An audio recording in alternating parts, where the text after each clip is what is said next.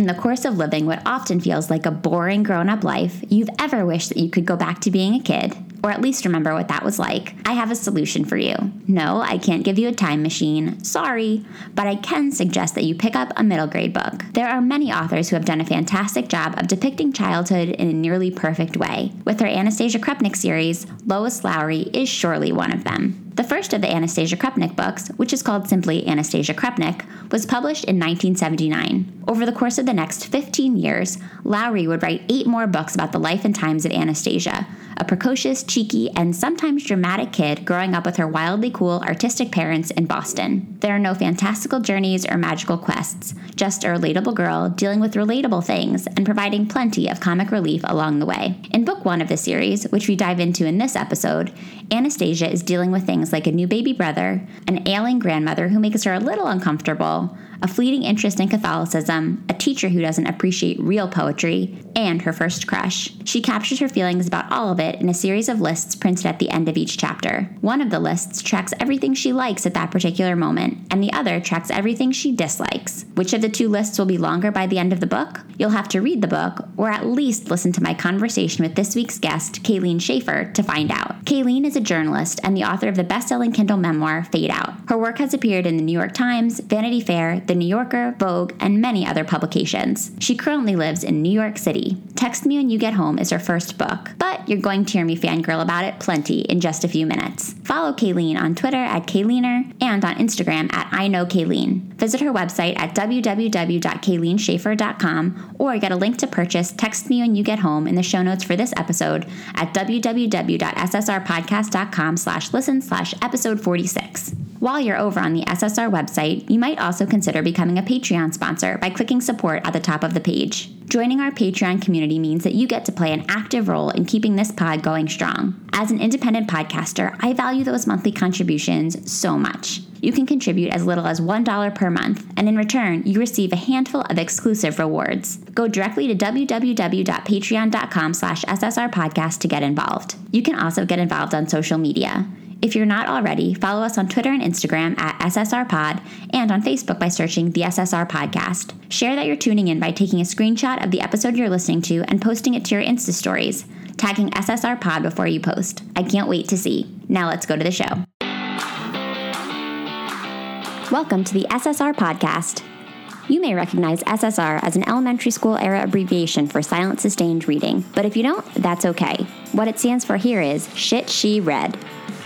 Each week, we'll crack the binding on an old school read written for kids or teens and talk about it from a kind of grown-up perspective. We'll obsess over heartthrobs, relive the frustrations of middle school, and say an occasional WTF to a beloved author. If we haven't met yet, I'm your host, Alli freelance writer, lifelong bookworm, and lover of anything covered in rainbow sprinkles. So find your favorite reading spot and a glass of wine. We're about to revisit some literary throwbacks right here on the SSR Podcast.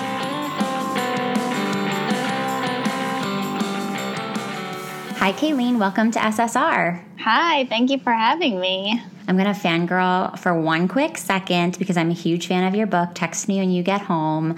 We read it in my book club last year, and I just have to say, like, quick digression from the book we're going to talk about for today's episode, because this is a book club with some of my, like, best friends in the whole world, and our meeting about Text Me When You Get Home, it created all these conversations about things that we had never talked about in the years that we've been friends.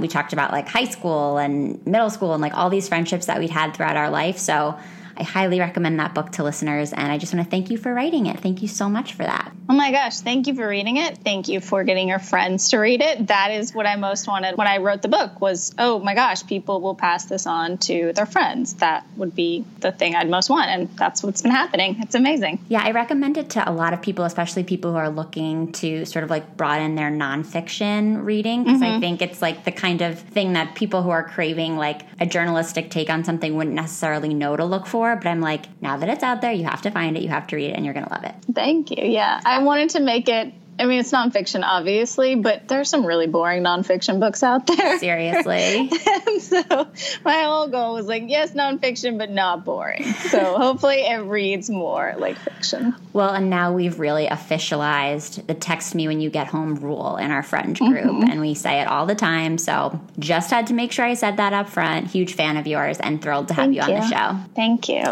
And today we're talking about Lois Lowry's Anastasia Krupnik, which feels like the wrong way to say her last name. I don't know if it's like Krupnik. Either way, it doesn't exactly sound pretty rolling off the tongue. I've been saying Krupnik. Okay. Yeah, I think that's right. All right, yeah, we're going to go with Krupnik, Anastasia Krupnik.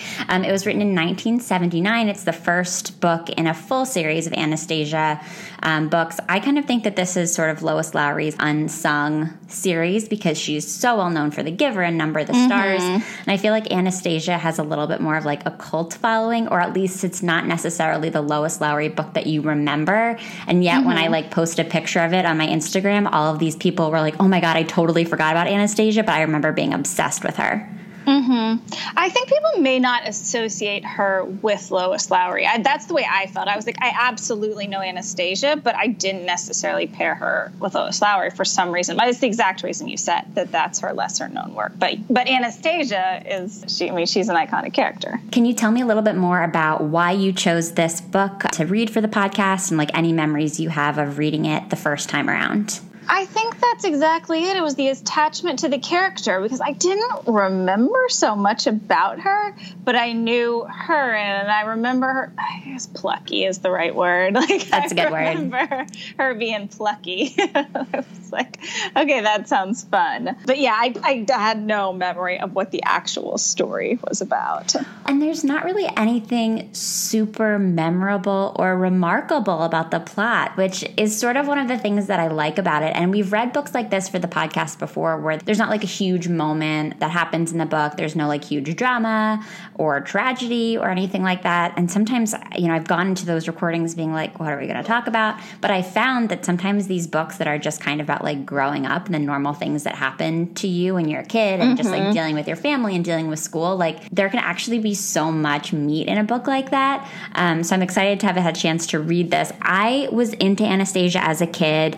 I don't think I realized the first time I got into it when I was little that it was a series. So I feel like I jumped around. Like I definitely didn't read this book first. I distinctly remember Anastasia Absolutely, which was the last book of the line. That's the last one, yeah. Yeah, I feel like that might have been the first one that I found. I'm sure I just like grabbed it off the shelf at my library at school and like maybe that was the only one available. And I think I just kind of like jumped around. But I also remembered her too. Like she seemed very different to me as a kid. She was so different than the other heroines that I was reading. One of the like think piece sort of things that I read in preparation for our recording today mentioned Ramona Quimby as sort of the girl that Anastasia is always playing second fiddle to. And I kind of agree with that. Like people really remember Ramona and she was sort of like the iconic middle grade gal. And I think Anastasia, unfortunately, maybe sort of was like a background character to her. No, you're totally right. I did not think of Ramona until you brought her up right now, but I have a much more vivid memory of actual scenes and incidences in the Ramona books than I do in the Anastasia one. So I think you're exactly right. There was something...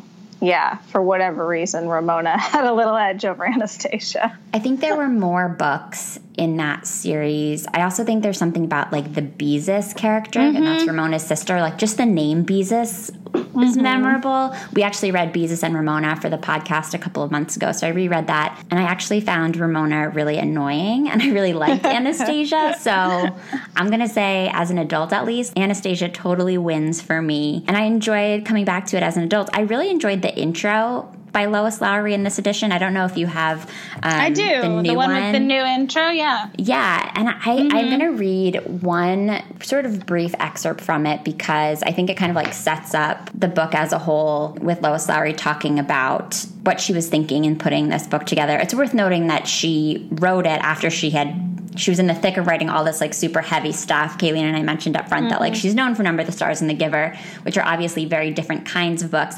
And she wanted something a little bit different, which Anastasia definitely is. And in the intro, she writes, "And I gave her the kind of family, artistic, intellectual, funny, and the kind of home, book-filled, messy, colorful, that I admired. As for her adventures, I give her none, really. I gave her instead the small things that make up an ordinary life, the little heartbreaks and disappointments, the tiny misadventures and the moments of family affection. The Krupniks squabble and they laugh about it later. They make mistakes and they laugh about it later. Anastasia sulks and threatens to run away. She changes her mind and they laugh about it later. She falls in love and out of love and tries to understand love, and in the process, she is surrounded by it. And I think that sums it up really nicely. Mm-hmm. For sure. Let's talk first about her family, because we kind of are introduced to her parents right off the bat. And having finished this book yesterday, I'm still kind of like thinking about her parents more than anything else. What were your thoughts coming back to the book as an adult on Mr. and Mrs. Krupnik? Myron is her dad's name, which really is memorable. Myron Krupnik. And he's a Harvard professor. Her mom is an artist. They're super cool, like 70s parents. Mm-hmm. What did you think about them on this reread? I mean, I was really into them. I did not have such cool parents. You know, I was raised in suburbia. My parents are pretty average. There's the one part where she threatens to become Catholic. And, like, I'm not spoiling anything because that has nothing to do with anything, really. And spoilers are totally allowed also. Okay. And her parents are sort of like, okay, you know, get back to us on that. You know, see how you like it, get back to it. And it's just such a casual way of parenting, and they know she's not going to go through with it. But I was reading it, and I was thinking, God, my parents would be freaking out if I came and was like, I'm going to be another religion. And there would just be all this hand-wringing and or just like, no, you're not, you know. And they're just sort of like, well, whatever will be, will be. Yeah, they definitely let her figure things out for herself, which I liked. And I liked the way that they talk to her. They definitely play this game with her where they talk to her like an adult, but it's almost like they have the strategy in mind all the time about like how they really want her to get out of a situation. Like they are very strategic with her, which I thought was fun to read. And I don't have kids, but I think like if I ever become a parent, like these are kind of the parents that I want to be, where it's like, I'm going to talk to you like you're a human. And hopefully we can reason through this together. My favorite example was when she threatens to move out because they tell her that they're having a baby. And she's 10 years old. So, like, to be fair, this is a huge change for her. And she's definitely used to being the only child. She says, you have probably been thinking some about where you're going to put this baby boy in this extremely small, extremely crowded apartment. It can have my room because I'm moving out. Excuse me, I have to pack. And she's so dramatic.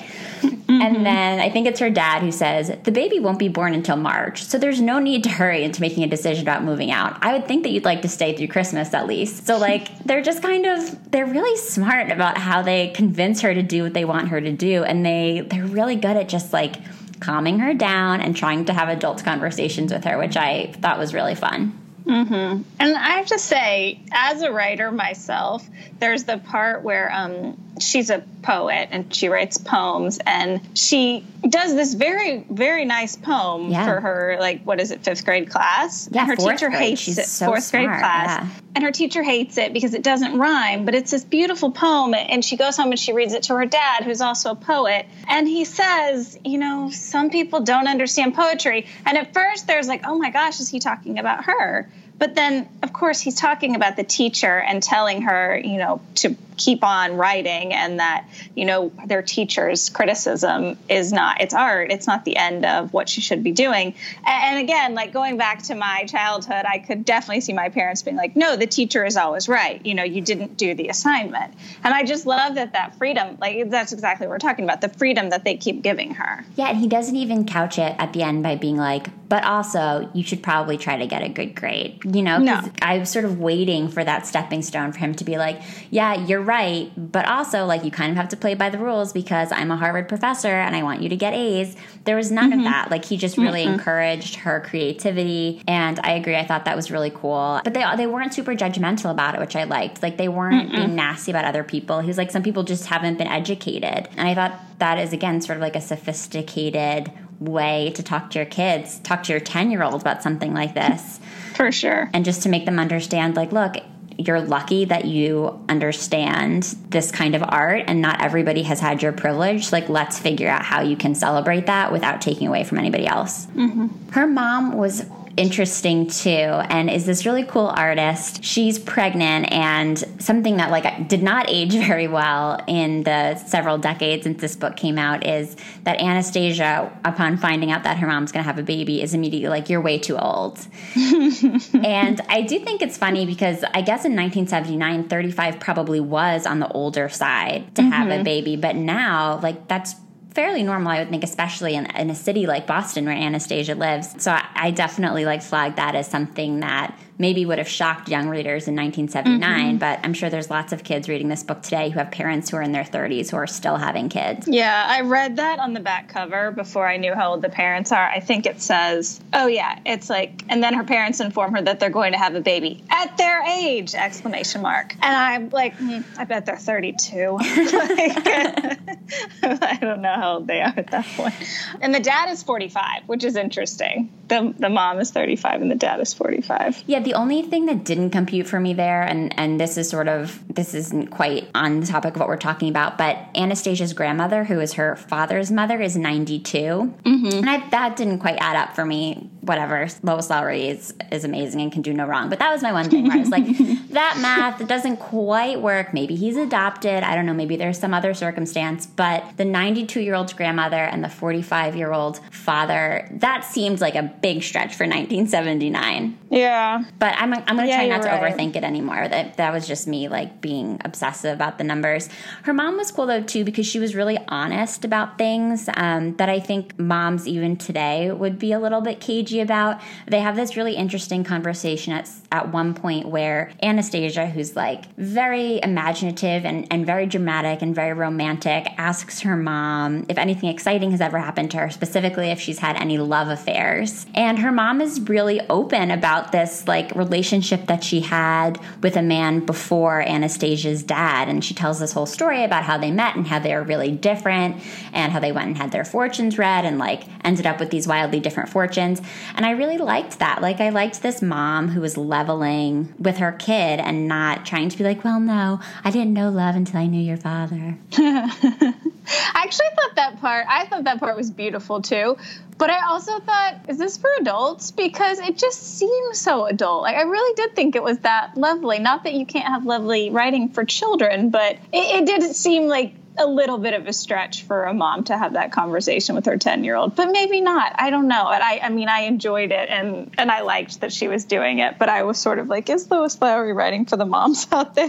Yeah, I don't know that I would have enjoyed it when I was like 9 reading this. Right. Yeah, that's what I thought too, but I really liked it now. So yeah, I don't know. I did have that thought when I was reading that section though, because yeah, she talks about them like getting caught in a rainstorm and like jaunting off to some city where he had a work conference. Yeah, and they like got a hotel. Yeah, it was very specific. Yeah, she really got into the details. And then they were talking about like her father who has all these books of poetry published. Like in one of the books of poetry, I think his first book of poetry, the dedication is to Annie, who is some woman, this mysterious woman that Anastasia is sort of like obsessed with the idea of her because she doesn't know who she is. And then the subsequent books are dedicated to Anastasia's mother and then to Anastasia. But at some point she really like pushes her dad to talk about Annie as well. So like I wonder if some of it is this function of her being an only child, because I think sometimes that changes the dynamic a little bit too, where it's like they're just more used to leveling with each other. I don't know. Her dad, if you'll notice, gives the way more parent answer, which is he starts out as, I've never loved anyone but your mother. And then when she asks him about Annie, because she knows about the dedication, she's seen it, he does not go into that much detail. I don't even know that it's more than a line or two, which is like, hey, yeah, Annie was pretty great. Like, then I met your mom. Yeah, like, he takes it down with the detail. He's kind of jealous too. Like at one point, Anastasia's talking about the boy at school that she has a crush on, which that's a great conversation to be had, but she asks her mom if like she ever had a crush on a kid in school, and separate from the story that she just shared about like the lawyer or the finance guy who swept her off to a work conference and to a hotel, her mom talks about a boy that she had a crush on when she was really, really young. And the dad gets like weirdly territorial and jealous about it. He's like, I can't talk about this right now. I'm like, dude, you've been married for like probably 12 or 13 years. I think you can move past. Why are you jealous of this kid that your wife dated when she was in middle school? Yeah, it is a funny interaction, and she keeps goading him. She says something about how the kid had this great head of hair, and of course the dad is almost totally bald now. Yeah. He's really irritated by that, and Anastasia's sort of like, what's going on? Yeah, and to your point about the ages of her parents, I was just thinking about this, and it kind of just came to me like it was really kind of progressive for Lois Lowry to have these older parents in the 70s. I mean, that sounds ridiculous to say now, and I feel weird saying it, but I think about the other books that I've read for the podcast that were written around this time period. I'm like, all of the parents are in their like late 20s with 9 and 10-year olds, maybe early 30s. But the sense is that like all of the moms are like really young and like fresh and blonde and like always looking perfect and just like always have their act together 100% of the time. And I think it's kind of interesting that these parents, they do feel so much more real. And like the mom always has paint on her face and like is always a little bit of a mess. And she's a little older. Again, the fact that 35 is older for having a 10-year-old is crazy to me now. But relative to other literary parents, her mom is like on the slightly older side for this era. And I think it's neat that like that's very clearly stated. Like we know exactly how old her parents are, and that's deliberate that we know that. Yeah, for sure. And you're right. She shows, like, when there's the scene of her trying to set up the nursery and it's just not going well, and she keeps like hitting her thumb with the hammer and losing nails, and you can just feel her real frustration at being a mom and having to deal with all of this. Yeah, and I think she threatened, she's like, if you don't stop this right now, Anastasia, I'm going to kill you, which in the moment I was like, whoa, that's really extreme. But like, I think a lot of moms probably get to that point are pretty damn close. And so the fact that she just said it, that was pretty cool of her, I guess. I mean, for a writer to put that down, I think is very honest. I think Anastasia was being really annoying. She was being the worst. Like, her mom is like 9 months pregnant and setting up a nursery in a closet. And then her husband is like bugging her about a dinner party. I'm like, why are you guys having a dinner party when you're like 3 weeks out from having a baby? And this is all out of control. Like, Anastasia just like won't chill out. Yeah. She definitely has moments of like doing the cry for attention thing, which I think is like very typical in books and in movies of, you know, kids who are like expecting a sibling. And she is 10 years old. And I related to her a bit because I have siblings that are much younger than I am. One of my sisters is 6 years younger than me, and the next is 8 years younger than me. And then after that, I have a sister who's 10 years younger than I am. And so, you know, luckily before I was 10, I'd had preparation having these other two sisters be born. But I was thinking about like, if I hadn't had those other two sisters to prep me, I think being 10 years old and suddenly having a baby in the house would be extremely jarring.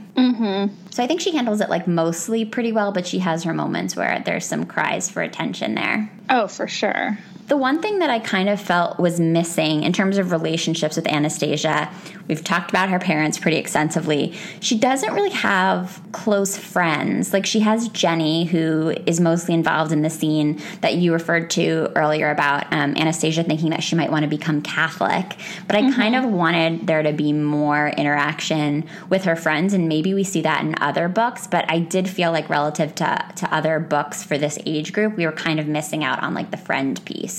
Yeah, I felt the same way. That friend is there for the Catholic thing and for the crush on the boy that you talked about. And then she just disappears. Like, she's completely gone out of the book after that. And a kid like Anastasia would have friends. She is really outgoing and definitely makes a statement at school. Like, she makes herself known. There's no way that she's kind of floating through the hallways without a social group. Yeah, and the only scene I think that you see her at school trying to get that boy's attention and telling the poem, but I don't actually think we see her at school any other time. So there's very little of that. It's mostly her at home. I think even the scenes at school are mostly like reflective. Maybe there's a few scenes that are sort of in real time of her with the teacher who she hates, Mrs. Westvessel. But I wanted to know more about how she acted with her friends, because like you said, Jenny, her friend, it's such like a device more than anything, that she's there to like further this conversation about Catholicism. And I really appreciated that scene. And I think a lot of kids could relate to it. It reminded me a bit of Are You There, God? It's Me, Margaret, which we did an episode on a couple of months ago. And that book was written 9 years prior to Anastasia Krupnik. So I wonder, like, you know, if there's a little bit of an inspiration for Lois Lowry there. The fact that Anastasia just kind of like suddenly decides that she needs to be part of a religion when her parents are clearly very secular, and that she chose Catholicism, which fittingly for her personality has sort of all of this like pageantry associated with it. Yeah. I actually thought that there would be more than her learning about it. And then they don't even go to a service. Her friend says, oh no, today's confession day. And you have to go to the priest and tell him what you did wrong and say you're sorry. And she immediately balks at that. She's like, well, I didn't do anything wrong. And then it's just dropped, really. And the real heart comes from that Wordsworth poem, I think, which I guess I'm skipping ahead. But the Catholicism thing is dropped pretty quickly. Yeah, and it's so much of it is rooted in, like, the white dress. And I remember very clearly in elementary school, my best friend was Catholic. She was going to all of her communion classes. And I wasn't raised particularly religious, and so I didn't really have, like, any milestones on my, like, quote-unquote faith journey or whatever. And I remember, like, all the Catholic kids in my class getting to miss school on certain days, and then all the girls would come in, and they had these pictures of them with the white dress and the veils on. And, like, when you're 8 years old, that seems pretty cool because it's like a production. And so I think when I read this growing up, that probably made a lot of sense to me. Like, oh, you want to be part of the religion where you get to wear their pretty dress and miss school for Holy Communion? Yes, that tracks. Yeah, that's an interesting point. That makes sense. I grew up in Texas, so a very religious state, obviously, and I was raised Lutheran.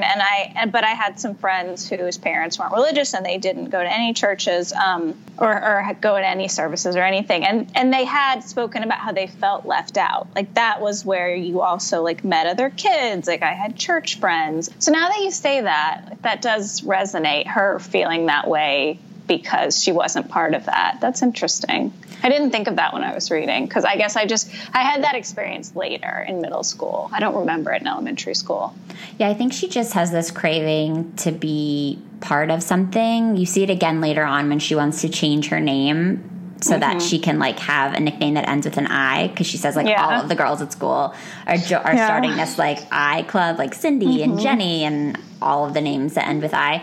And she just, like, really wants things that attach her to a larger group, because as great as her parents are, they definitely, like, are a little offbeat. Like, they named her Anastasia, which is unique, and, like, they haven't involved her in religious organizations. That'll set her up for more friends. So I think, as cool as we as readers think her parents are, I can see, putting myself in her shoes, how, like, it might feel a little lonely, especially if you haven't had siblings before who can kind of relate to the place where you're coming from. Yeah, totally. Let's talk a little bit about the boy, Washburn Cummings. I love his name. They have this whole conversation where I believe her mother's first love had two first names, and the dad laughs at that. And we sort of have a joke in my family where, like, you can never trust somebody with two last names or two first names. And, like, listeners, if you have two names that sound like they could be either a first or a last name, please don't stop listening. It's a joke. I'm not trying to alienate anyone. I don't even know where that came from, but it made me feel better reading it in this book, that it's not something that my family just made up out of thin air. And then Washburn Cummings is Anastasia's crush, and he has two last names. He's older. She immediately calls out that he's African American, and she feels like she needs to, like, brace her parents for that. And it kind of seems like he's, like, a little bit of a bad boy. Yeah. I'm not entirely sure what his deal is. Now I can't even remember. What is the initial story she tells about? Oh, he wore something. He wore, like, a bad word on his T-shirt. Was that it? Yeah, he wore, I don't know that it specified what was on the T-shirt, but he wore a T-shirt that, like, caused a stir at school. And his hair is really tall, which she loves. Because, again, like, she kind of loves anything that feels to her different or, like, a little performative. And for her, like, those things are different and performative. And he's older, so that catches her eye. But we don't really know exactly why he's a bad boy. I just think it's, like, very clear with the tone of it that, like, he's, like, a little bit dangerous, which for a fourth grader is really funny to think about. Right. And also that he is all that dangerous. Right, exactly. He's, like, what, 2 years older than her? Yeah. Does it surprise you that she would go for the quote-unquote bad boy? Oh, no. And I thought, so the way she tries to get his attention is by making her hair big like his, because that's what guys want. Yeah, totally. We all want to be with somebody who has the same hairstyle as we do. And then he makes fun of her. She's like embarrassed enough that she covers it up. But I do like how she's not just devastated. She's just sort of like, oops, my bad. Goes on about her way. Yeah. And she has this realization kind of thinking about something that her parents have taught her about, like, there's a difference between laughing at somebody and laughing with somebody. And like one of them is very much okay and the other is very much not. And she's like, yeah, he was definitely laughing at me and that's not cool. And like you said, she just kind of walks on from it. But yeah, she tucks her hair in her hat and she goes on. Yeah. And I think she goes home, like she takes a mental health day basically. Yeah. That's like so a relic of a different time where like you could just like walk home from school and you didn't have to like call your mom to come pick you up or like go to the office. She's like, just I'm just going to go home. And I think she just like goes to bed for the rest of the day. And I remembered the way that she did her hair. I think it said that she put her hair in 14 braids and slept on it. My friends and I totally used to do that in elementary school, and we thought it looked so cool.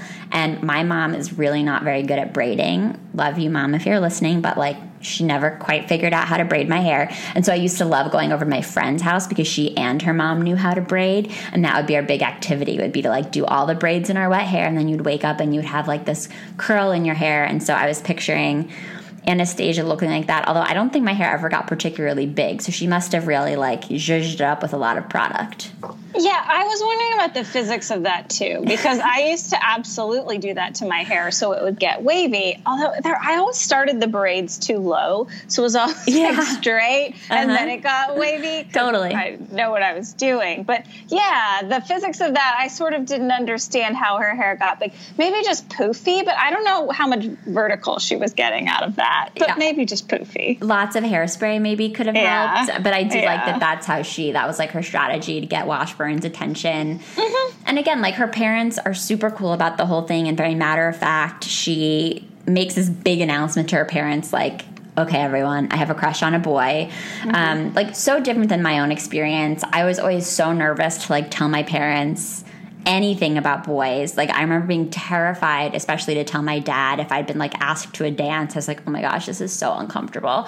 So the notion of just like going to let my parents know that I liked somebody who didn't even know who I was is hilarious to me, because it would have just been so embarrassing. And like I said, like she's very upfront with her parents about like, he's in 6th grade, he's African American, like, is that okay with you? Because she's worried that her parents might have an issue with it. And her mom says, I don't care if you get involved with someone who is African American or in the 6th grade. I just don't want you to get involved with someone who is insensitive or who is wont to trespass on the inviolate memories of childhood in a way that is completely lacking in charity or compassion, which is such hardcore advice from a mom. But that's a total dig at the dad and him being upset about her romantic attachment with her 5th grade love. Yeah. It's just so... like, it's just a straight over Anastasia's head conversation. Anastasia's like, okay, great, and, like, moves on. It's like, hopefully he won't be like that to me. But, yeah, the whole Washburn Cummings thing is entertaining and I think actually relatable to a lot of adult readers, if for no other reason than, like, she changes her mind a couple of times. She's like, maybe I don't like him anymore, and now maybe I do. And I was reading a piece in Bustle about, like, all the reasons that Anastasia Krupnik is still super relatable and has actually aged really well. And that was one of the reasons that the writer of that article cited, is that, like, she can't always quite decide how she feels about things, and particularly this boy that she has a crush on. That's funny. Yeah, I mean, we haven't talked about the device going through the book, but I found myself really liking it and thinking that it helped a lot. So she makes those two lists, things I love and things I hate, both ! Things I love, ! Things I hate, !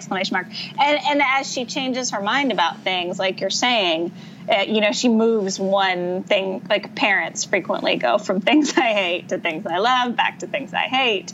And I really enjoyed the process of that. Like, I didn't know, at first I was a little skeptical of it, but I really found myself enjoying it a lot as it went along with the narrative. Yeah, I feel like devices like that can kind of be hit or miss. And I felt that way in rereading a lot of middle grade and YA books for SSR. Like, sometimes it really works and sometimes it really doesn't. And I think in this one it does, because it's so simple. It's so straightforward. And it reminds me of the kind of thing that I would have done growing up, even if it wasn't like a notebook notebook that I maintained over a long period of time, it might be something that I would just like jot down because I was angry about something, like just actually write down the things that you don't like, or vice versa. If you're feeling happy, like the things that you love, the fact that she just happens to maintain it over the course of all this time is really cool and does break up the book in a really nice way, especially because the chapters aren't particularly connected to each other. It's pretty episodic. Like especially at the beginning, yeah. Yeah, especially at the beginning. Like it feels like you could read any one of them independently and jump around. Like you don't really need to read it chronologically. So the fact that these lists separate each chapter like unites, I think, the whole book in a nice way. Mm-hmm. And it also just felt really authentic. Like you said, it felt like something a 10-year-old would do, make this list and keep it up. And you can just almost feel her fury as she's changing things. Yeah, I also like that she had a list of like the most important things that happened to me when I was 10 and how she like often changes them. Like with the poem at first, she's like, I wrote a wonderful poem, and then she's like, I wrote a terrible poem. And then I think she changes it back to it being a wonderful poem once she talks to her dad and realizes mm-hmm. that like some people just don't understand art. I just like the idea of her having this notebook where she like maintained all of these different kinds of memories, and it was like her personal filing system. I also found a piece in Book Riot about why Anastasia Krupnik was way ahead of her time, and one of the reasons that they cite is that she chronicles her thoughts obsessively. The quote that I pulled out is, the idea of recording fleeting likes and dislikes was new to me in the 90s. With social media profiles and playlists, the compulsion to keep track of our favorites seems common today. And I thought that was really interesting because I hadn't thought of that. Yeah. But like it actually is kind of a modern idea that like it's so important that you chronicle like every last detail of what you love and what you don't. Like mm-hmm. that's pretty ahead of its time. No, Anastasia would have a really good Facebook profile. Really thorough. I feel like she'd be really good at LinkedIn too. Like cause she really, she always updates things right away, which is why I'm really bad at LinkedIn. Like I just perpetually don't do LinkedIn, which I guess I sort of can do that as somebody who freelances more easily than others. But I feel like Anastasia, anytime like she would get a promotion or anytime like she would learn a new skill at work, she'd be like, gotta go update the LinkedIn. Yeah. But then she'd probably do something like terrible, I don't even know what, make a terrible LinkedIn error and have to apologize or undo it or something. And she'd write like a really dramatic email to her whole company. And mm-hmm. yeah. Let's talk about her grandmother, because I would say her grandmother is the other main relationship that she has in the book, although it's a distant relationship, especially at the beginning. I really appreciated the relationship with her grandmother more as an adult, because I think that as I've gotten older, as I've watched my own grandparents age, as I've talked to my friends who have watched their grandparents age, and like so many are dealing with grandparents and loved ones who have Alzheimer's and dementia and are just sort of losing touch with their memories and with reality, I think this is actually like a pretty progressive way to talk to kids about what can happen when you get older. I don't know that I ever read another book, certainly not when I was this young, about an older person who was going through this kind of an issue with Alzheimer's. And Lois Lowry doesn't spell it out quite so clearly, but this is pretty mature. The fact that like Anastasia is just kind of sitting there and like watching as her grandmother talks about things that happened decades and decades ago and has like really lost touch with even who's in the room. But I think that like the way that Anastasia feels about it, which is like kind of disgust, but then guilt about feeling disgusted, like that is mm-hmm. really relatable, even to me now. Nobody wants to feel uncomfortable with their grandparents, but sometimes it's hard not to, and that's okay. Yeah, it's interesting that you point out that children's books are actually to teach kids, because I don't really think about that as a reader. I don't know that I thought about that. I don't know that I think about it now. And at first, when she has her initial reaction to her grandma, and it is disgust and just like, oh, grandma doesn't even know my name. She smells. Like, I don't like her being around her. I was sort of like, ooh, this is a little off-putting, Anastasia, because I've been liking you up until now. Yeah. But then, she does shift and realizes what's sort of going on, and she adjusts her mindset, which I thought was so interesting. Yeah, and she has this moment with her where she's like looking at her right in the eye, and she realizes that like maybe she's not actually that scary. She actually like sort of realizes that she's a really gentle, nice person. The excerpt that I pulled out is, the scary claw-like hand smoothed her hair. Funny how soft and nice that felt. If she didn't look at the hands, it was okay. If she just looked at her grandmother's moist, kind eyes, everything seemed almost okay.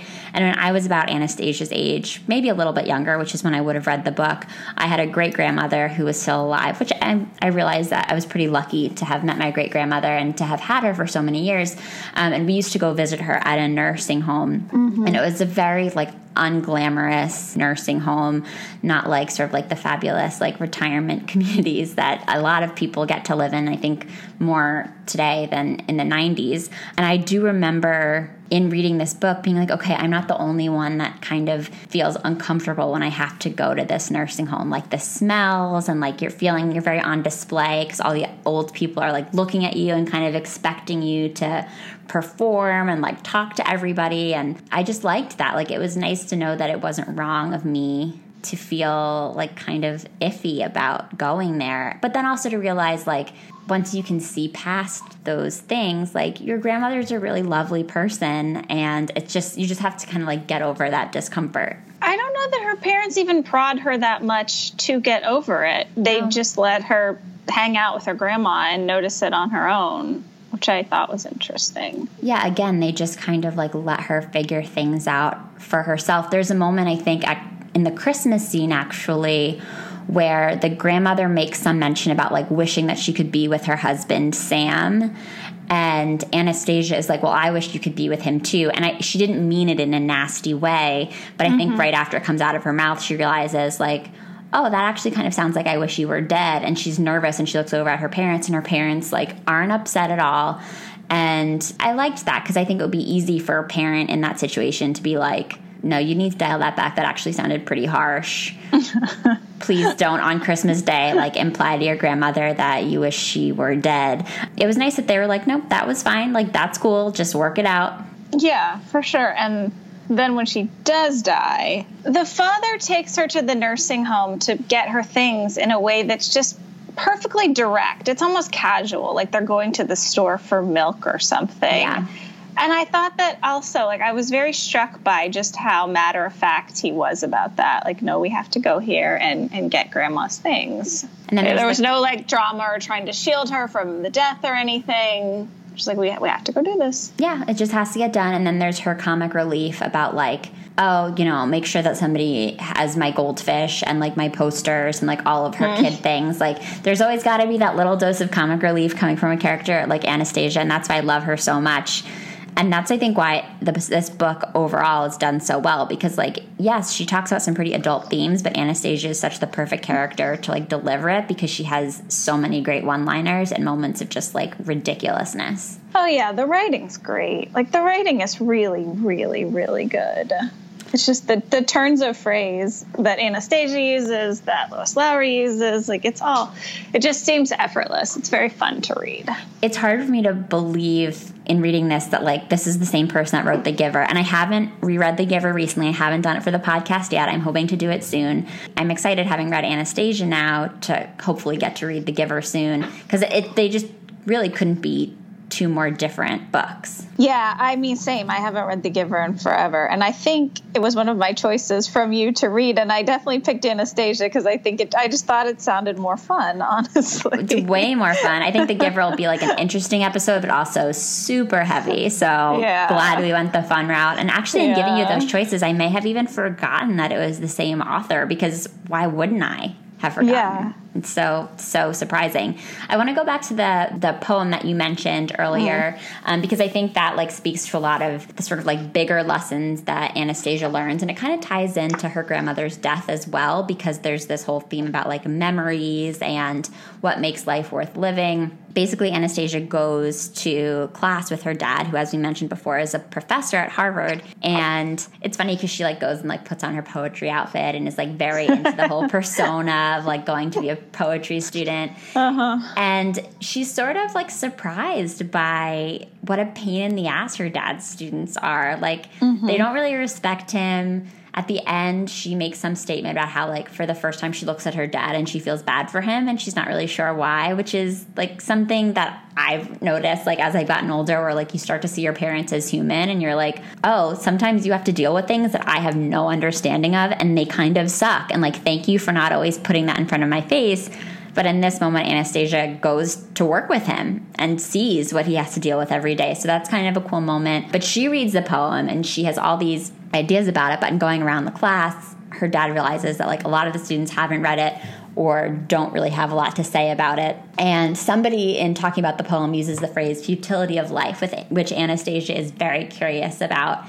And she wants to know what that means. And her dad says, some people think that there's nothing to look forward to in life, nothing important, nothing that has any meaning for them. Feeling that way makes them bored and grouchy and lonely. Then they want to put a label on why they feel that way. Wilder's label is futility of life, and he sleeps all the time in class because he stays up all night drinking beer and talking about how life has no meaning.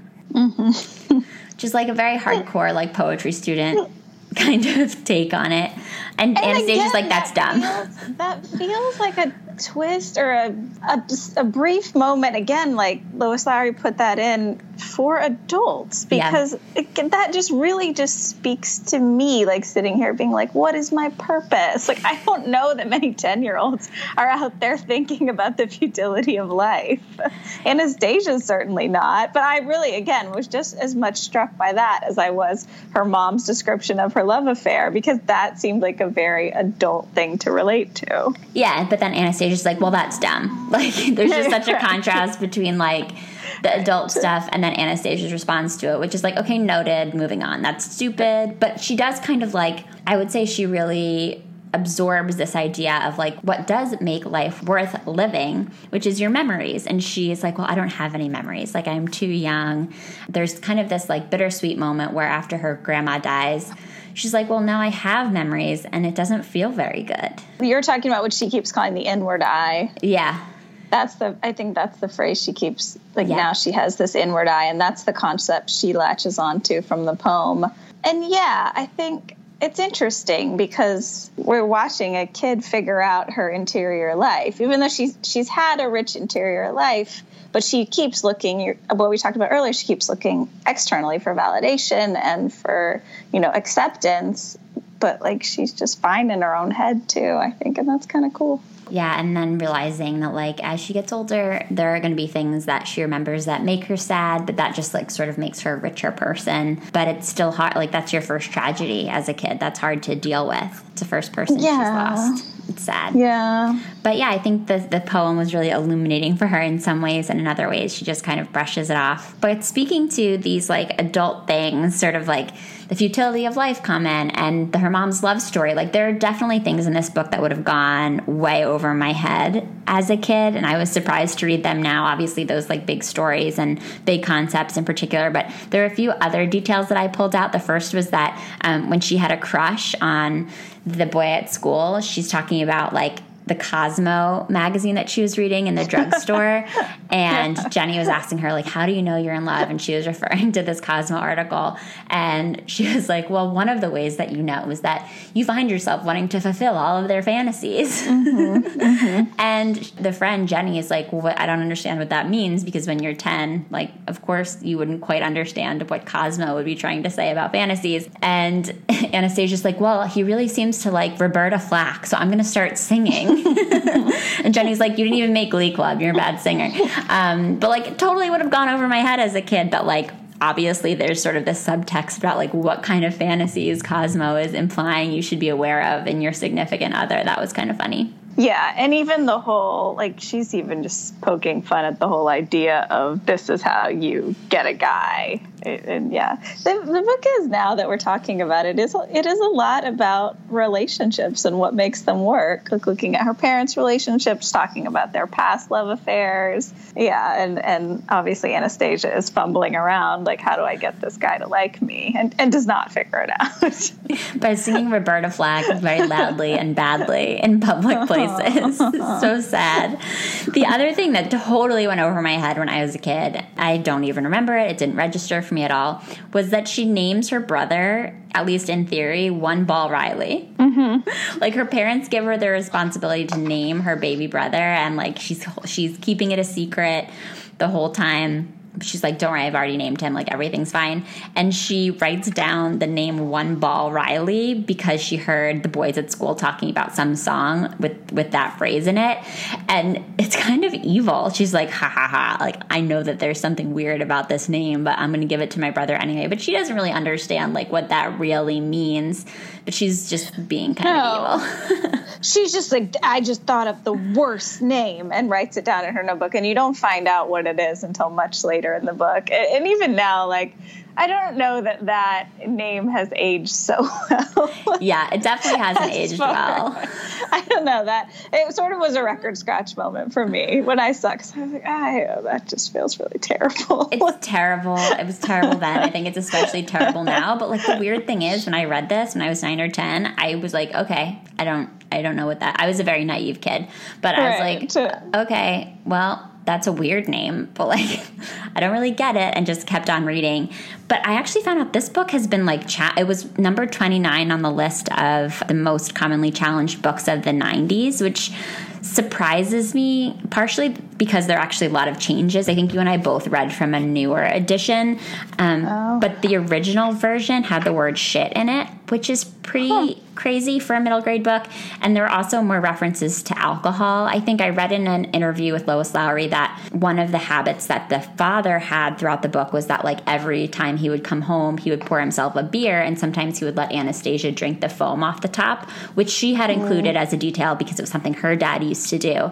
And it was really challenged often by parents. So ultimately those details were taken out. She was like, this is a battle that I just can't win. But the whole series has other things in it. At one point, apparently she catfishes someone. Like, she responds to a personal ad and, like, makes up all these lies about how old she is, and actually, like, goes to meet the guy. There's a mention, I think, somewhere else in the series about a character, like, casually mentioning that they wanted to kill themselves. Like, there's a lot of details throughout the series that have caused it to become very challenged over the years. And I would have had no idea about that, because this first book, at least in its new edition, feels mostly harmless and innocuous. Yeah, that's interesting. You mean, like, librarians censored it, or they were stopped from reading it in school? Yeah, it's surprising.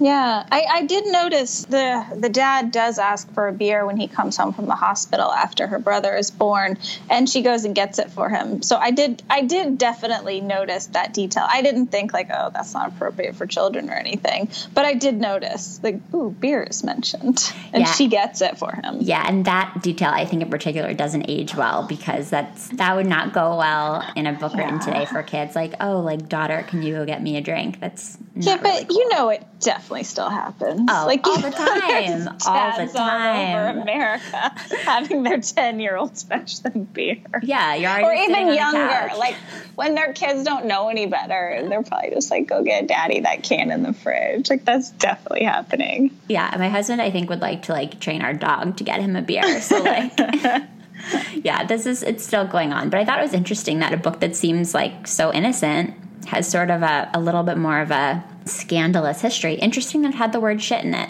Who knew? Yeah, I wonder when it comes up. So overall, like, I had some ideas about generally kind of what lessons I thought the book was trying to teach. And we don't always talk about this on the show, but I think because this is sort of a book where, like, nothing happens, I did want to talk about it, because I feel like in all of the nothingness that happens, there are still some key lessons that Lois Lowry is trying to teach. It's, like, very subtle, but it works. And I'm just curious if you had any thoughts about, like, maybe what those key takeaways are for Anastasia and in turn for readers. I mean, I feel like one of the huge ones is just acceptance, because by the very end of the book, her things I don't like list is one item, which is liver. And she's decided it's okay to hate liver forever, but literally everything else has moved to the like column. I mean, her grandma, her new baby brother, her parents, her teacher. And throughout the book, each one of those things shows a different side. Like, her teacher that she hates calls her when she hears about her grandma dying just to express her sympathy. And Anastasia's really touched by that. And so, yeah, I mean, I think a huge lesson is, like, don't judge people by the first thing you feel about them, which is that you hate them. yeah, people can surprise you. I think also just like that the world doesn't revolve around her, which was like a function of her becoming an older sister and having to like deal with the fact that her parents had other things going on than like dealing with her shenanigans all the time. I did want to quickly close the loop because I realized I forgot to mention this. She does not in the end name her brother One Ball Riley.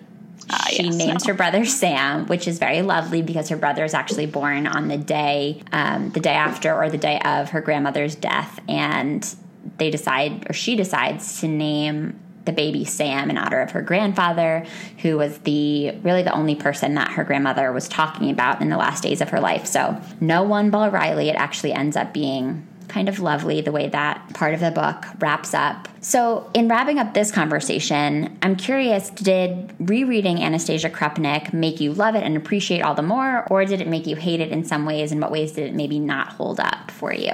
Oh, no, I really loved it. I appreciate it more. It's absolutely the character of Anastasia. And you're right, nothing happens, but a lot happens in a kid's life. Like, these things that are happening to her are monumental. You know, she gets a baby brother, her grandma dies. No, I definitely appreciated it more. I appreciated the craft. I appreciated the storytelling, the way it just moves along, and the writing. I thought it was wonderful. I agree. I loved it. I kind of wish that I had more memories of reading the Anastasia series because I loved reading it now so much. I'm like wondering why it wasn't more of a standout in my memory, but glad I had a chance to reread it now. Now that we're done talking about Anastasia, I'm curious, are there other books that you've read recently, not middle grade, not YA, that you would recommend to our SSR listener community? You know, it's interesting. I just read Shout by Laurie Halse Anderson, and she is primarily a middle grade writer with her classic Speak. But she has this new book out, and I think it is a little bit targeted toward kids, but it's not really a kid's book. It's a memoir, and it's written in poetry, which at first I was sort of like, I don't know how I feel about reading a memoir in verse, but it works really well, and it's, I don't know, it's impactful, but also like quick to read. So I would recommend that. I just finished that. I'm almost done with How to Build a Girl, which is wonderful. I'd never read any of Caitlin Moran's fiction. I'd only read her nonfiction, and How to Build a Girl is really good so far. I've heard nothing but good things about Shout, and we actually did an episode about Speak a few weeks ago, and so I was anticipating. Yeah, I was anticipating Shout coming out because I had just spoken about it. I think I actually recorded that interview like 2 weeks before Shout came out. I haven't gotten a chance to read it yet, but I've just heard rave reviews, and I'm excited to read it because I read Speak like 6 weeks ago, so it's fresh in my mind. But I'll include links to the books that you recommended, including Shout, on the show notes for this episode. Yeah, because I think people should check that out, especially if they enjoyed our conversation about Speak. Laurie Halse Anderson is such a beautiful writer. Yeah, I interviewed her on Friday just for an event, and I really enjoyed talking with her and learning about her process. And just, she's an amazing writer, but she does so much advocacy for victims of sexual assault and sexual abuse. And I really like, she walks what she writes about. I'm trying to like mess with the phrase. She talks the walk. But like she does. She lives what she writes about. And so for her to write this memoir now, it's worth a read for sure if you like her. Well, listeners, check that out. I'll include the link to buy that in the show notes, as well as a link to Anastasia Krupnik for those who want sort of like a hilarious walk down memory lane of what it's like to be 10 years old. And I, of course, will include a link to Text Me When You Get Home because, as I said, huge fan over here. And I'm really grateful to Kayleen for taking the time to chat with me about this book and also to read it, because I know that it's not always convenient to slot in like a middle grade book casually into your reading schedule. No, it was nice. It was actually, it was a pleasure. Thank you for having me on. I really enjoyed our talk, and I definitely enjoyed reacquainting myself with Anastasia. She's a good one. She's a good pal. All right. Thanks so much. I'll talk to you soon. Bye, Kayleen. Bye.